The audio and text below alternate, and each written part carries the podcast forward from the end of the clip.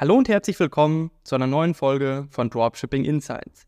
Heute sprechen wir über zwei mächtige Verkaufstechniken, Cross-Selling und Upselling.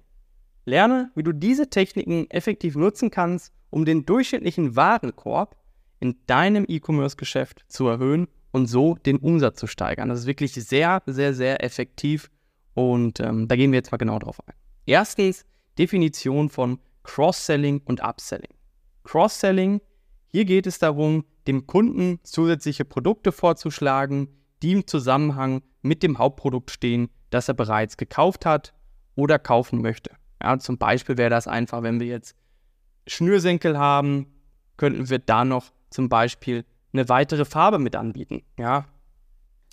Upselling, dabei versuchst du den Kunden zu einem teureren Produkt oder einer teureren Version des Produktes zu bewegen, das er ursprünglich ins Auge gefasst hat. Man kennt es zum Beispiel bei McDonald's, die kleine Cola, die mittlere Cola und die große Cola, ja, und da versucht ihr halt einfach immer das höchst, höchstmögliche Produkt, sage ich mal, äh, beziehungsweise Variante zu verkaufen. Zweitens, warum sind Cross-Selling und Upselling wichtig?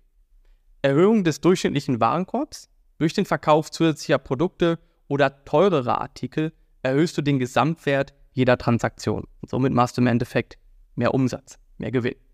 Effizienz.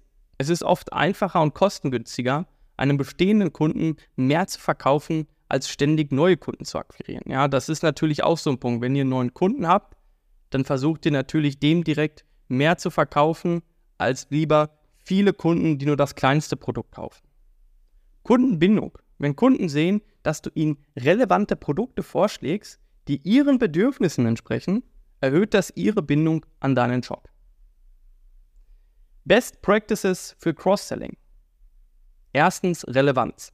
Biete Produkte an, die wirklich zum Hauptkauf passen. Wenn jemand ein Smartphone kauft, bieten Kopfhörer oder Hüllen an, nicht jedoch völlig unzusammenhängende Produkte, zum Beispiel jetzt ein Turnschuh. Ja, das sollte wirklich zum Produkt passen. Das ist ganz, ganz wichtig. Zweitens der Zeitpunkt. Der beste Zeitpunkt für Cross-Selling ist oft der Checkout-Prozess. Hier sind Kunden bereits in Kauflaune, also nicht zu früh damit anfangen. Drittens, limitierte Auswahl. Überwältige deine Kunden nicht mit zu vielen Optionen, biete eine kuratierte Auswahl von zwei bis drei Produkten an, die wirklich Sinn machen. Also jetzt nicht wirklich 20, 30 verschiedene Cross-Selling-Produkte dann noch mit anbieten, dann ist der Kunde überfordert, sondern wirklich die Auswahl beschränken auf das, was wirklich essentiell dazu auch passen würde. Best Practices für Upselling. Erstens, Mehrwert zeigen. Es reicht nicht aus, nur das teure Produkt vorzustellen, zeige deutlich, welchen Mehrwert es bietet. Zweitens, Preisdifferenz. Das teure Produkt sollte nicht zu viel teurer sein als das ursprüngliche Produkt.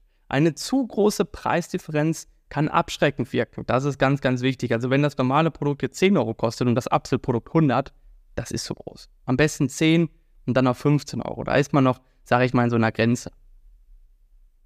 Wie Technologie helfen kann. Personalisierte Empfehlungen. Mit fortschrittlichen Algorithmen können Online-Shops personalisierte Produktvorschläge machen, basierend auf dem, was der Kunde bisher angesehen oder gekauft hat. Sehr, sehr effektiv. AB-Testing.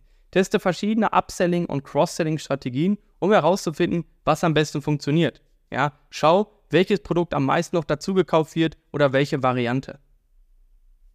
Häufige Fehler und wie man sie vermeidet. Erstens, zu aggressives Verkaufen. Wenn du zu aufdringlich bist, kann das Kunden abschrecken. Es geht darum, Mehrwert zu bieten, nicht um harten Verkauf.